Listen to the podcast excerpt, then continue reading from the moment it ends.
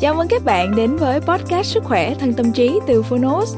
Đây là nơi chúng tôi giới thiệu phương pháp, quá trình chăm sóc sức khỏe thể chất, tinh thần từ các chuyên gia, bác sĩ, các bậc cao nhân và cả những người đã thành công từ trải nghiệm thực tế. Thông qua lời mở đầu và chương một của những cuốn sách nói được chọn lọc bởi đội ngũ của Phonos. Với podcast này, Phonos hy vọng người nghe sẽ tìm được cho mình những cuốn sách phù hợp, tìm được những kiến thức hữu ích, hướng tới lối sống lành mạnh, tích cực từ đó có một cuộc sống khỏe mạnh, bình an và ý nghĩa. Sức khỏe thân tâm trí được phát sóng đều đặn vào thứ hai hàng tuần. Mời các bạn cùng đón nghe nhé. Và nếu yêu thích podcast này, đừng quên tải ứng dụng Phonos để nghe trọn vẹn cuốn sách cũng như khám phá hàng trăm tựa sách nói khác cùng các nội dung thiền, truyện ngủ, nhạc thư giãn, vân vân. Giờ thì mời bạn lắng nghe chương một của cuốn sách ngày hôm nay nhé.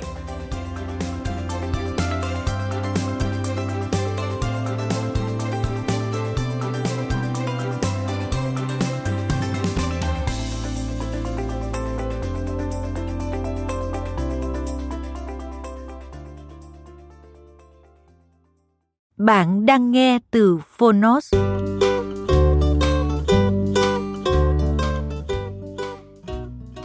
Pháp môn hạnh phúc, sự nghiệp. Tác giả Đại sư Tinh Vân, Nguyễn Phố Dịch. Độc quyền tại Phonos. Nhà xuất bản lao động Thái Hà Bút. Lời nói đầu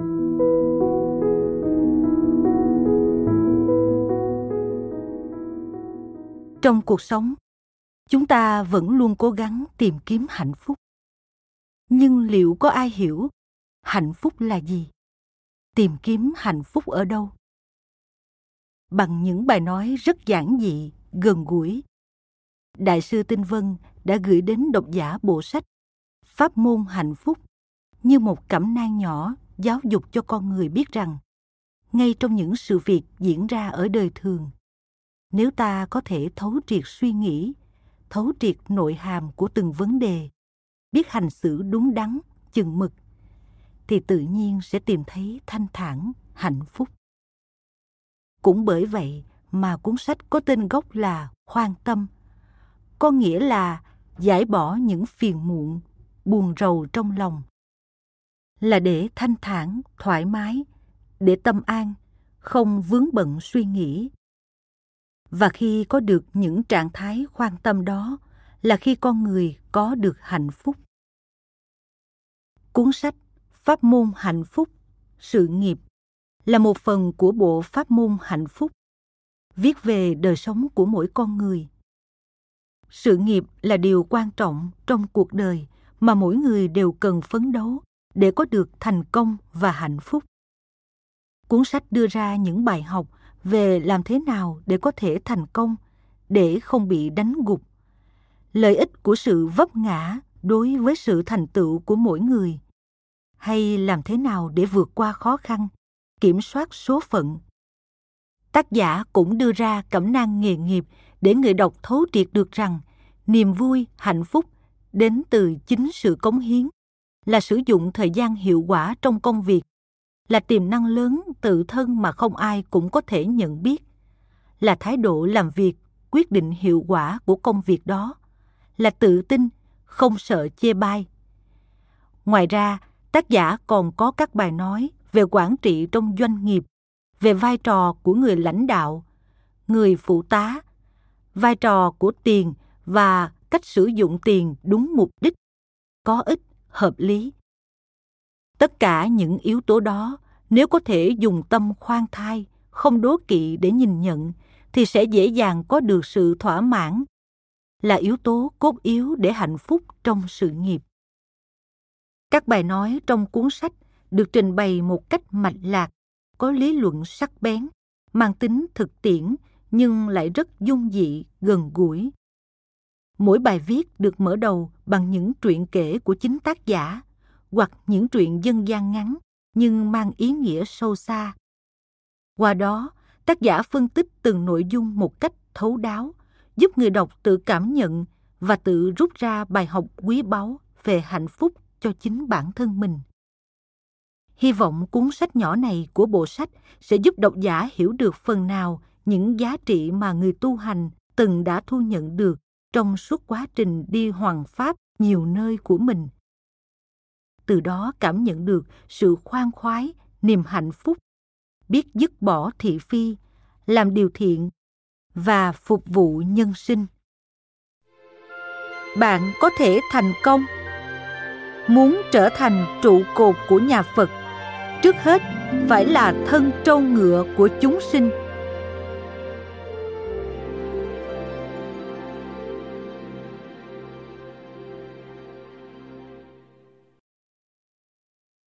Thành tựu tài lớn.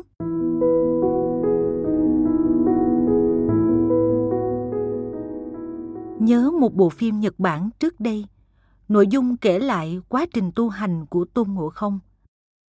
Trong phim, đường tam tạng nói với tôn ngộ không, nếu ngươi muốn theo ta học đạo, phải đứng yên một chỗ trong một trăm ngày. Đứng xong, phải quỳ ở đó một trăm ngày. Quỳ xong phải đưa hai tay lên trời một trăm ngày. Sau đó ngâm mình trong nước một trăm ngày, rồi đốt lửa bên người một trăm ngày. Nếu qua được những thách thức trong nhiều ngày đó, ta mới dạy ngươi Phật Pháp. Tôn Ngộ Không nghe xong, bèn y theo lời của đường Tam Tạng, đứng bất động một trăm ngày, quỳ trên đất một trăm ngày, đưa hai tay lên trời một trăm ngày, ngâm mình trong nước một trăm ngày.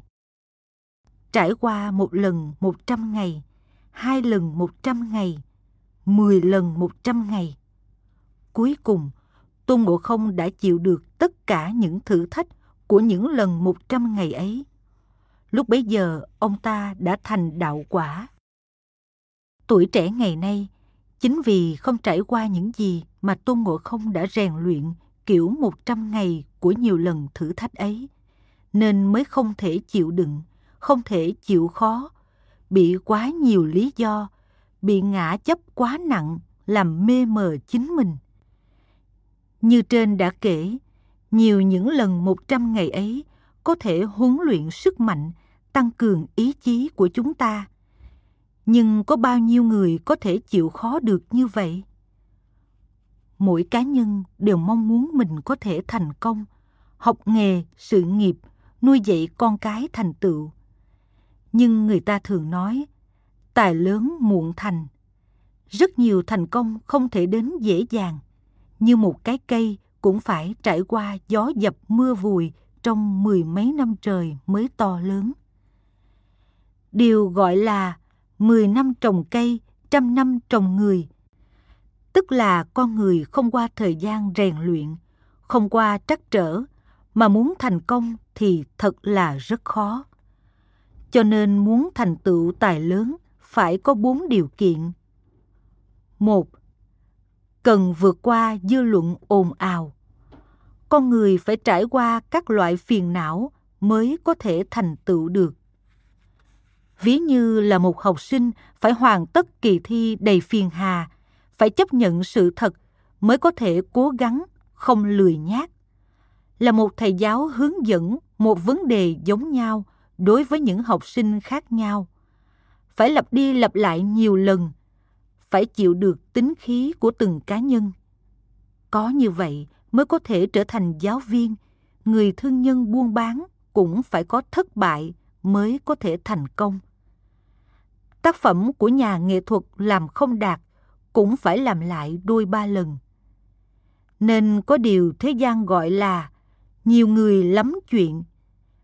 Nếu không vượt qua được lời dèm pha của người khác, không vượt qua được sự quấy rầy của ngoại cảnh, không vượt qua được các thứ phiền não, bị lún sâu trong phiền não, thì không thể nào thoát ra khỏi cảnh ngộ khó khăn. 2. Cần chịu đựng sự tức giận trên thế gian không có ai là vừa ý mọi nơi, vui vẻ mọi lúc. Có khi những sự việc không như ý có thể liên tiếp xảy ra. Cảm giác như chịu hết mọi nỗi oan ức. Nhưng tức giận có thể giải quyết được vấn đề chăng? Tức giận không những không thể thành tựu việc tốt, mà trái lại có thể thành ra việc xấu. Vì vậy, lúc tức giận trước tiên nên nhịn nơi cái miệng, không nên tùy tiện mắng người. Lại nhịn nơi nét mặt, không nên tỏ lộ sự căm giận, rồi nhịn ở trong lòng lòng không nổi giận. Rốt cuộc sẽ không có gì xảy ra. Kinh bồ tát giới ghi, đức phật lúc tu hành trong thời quá khứ đã từng bị năm tay chửi giỏi đuổi theo chửi mắng đức phật đi đến đâu thì chúng đi theo chửi đến đấy. Nhưng thái độ của đức phật là như chưa từng khởi một chút tâm nào đối với chúng. Cách tu hành như vậy rốt cuộc đức phật chứng đắc vô thượng bồ đề. Cho nên chúng ta cần xem tất cả những ngang ngược và mắng chửi bên ngoài là làm tăng thượng duyên trong sự nghiệp. Người có dũng khí, có năng lực vượt qua được những cơn phong ba bão táp của cuộc đời vững vàng trước tất cả những công kích phá hoại của ma chướng khi vinh nhục khen chê có ập đến thì cũng cần nhẫn nhịn chịu đựng như vậy mới có thể thành tựu sự nghiệp 3. Cần chịu được những trắc trở. Khi bị đả kích, phê bình, hãm hại thì nên làm thế nào? Đi đánh nhau với người ta chăng? Hay cãi cọ với người ta? Đó không phải là cách giải quyết cơ bản. Trong cảnh hành lục có nói, chốc lát không thể nhịn, phiền não năm tháng tăng.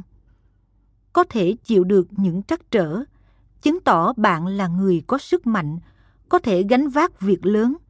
Không thể chịu nhịn được sự chê cười thì phiền não không dứt, tài lớn khó thành. Tuổi trẻ ngày nay thường tỏ ra cái dũng nhất thời của kẻ thất phu. Chỉ vì một chuyện nhỏ mà rút dao chém tới.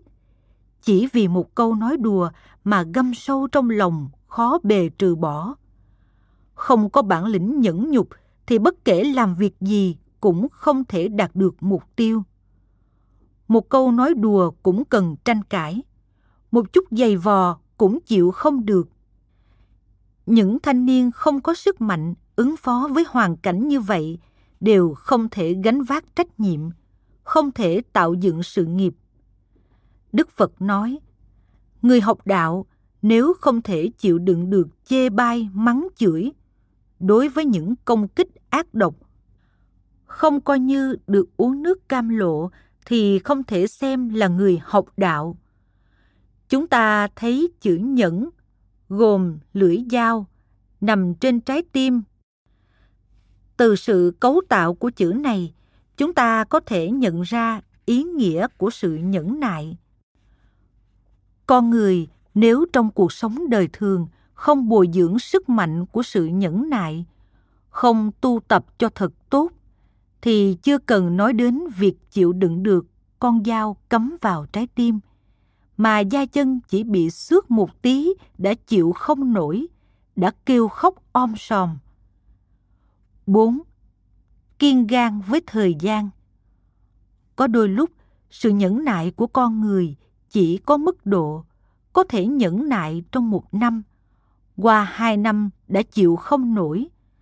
Có thể nhẫn nại hai năm, nhưng qua ba năm thì không thể được thời gian nhẫn nại như vậy là chưa đủ thâm hậu.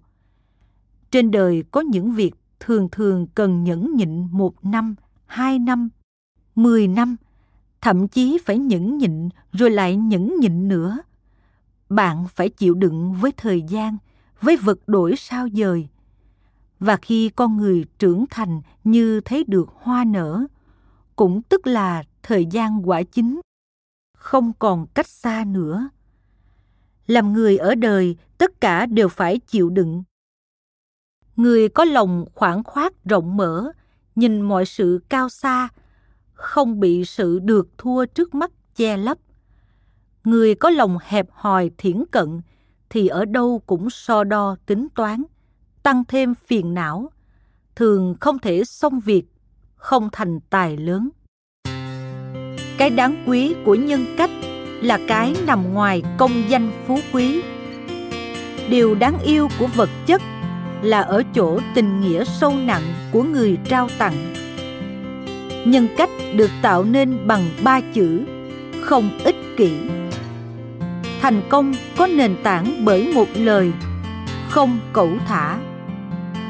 Trích dẫn từ sách thái căn đàm. Thái căn đàm, tên sách do hồng ứng minh người thời nhà minh viết, thái căn đàm nghĩa là bàn về rễ rau, tức ý nói bàn về gốc rễ đạo đức làm người. Dụng ý của tác giả là muốn nhấn mạnh tài trí, việc tu dưỡng của con người chỉ có thể đạt được khi đã trải qua một quá trình học tập, rèn luyện gian khổ, bền bỉ.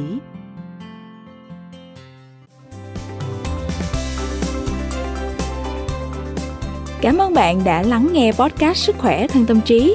Podcast này được sản xuất bởi Phonos, ứng dụng sách nói có bản quyền và âm thanh số dành cho người Việt. Hẹn gặp lại ở những tập tiếp theo.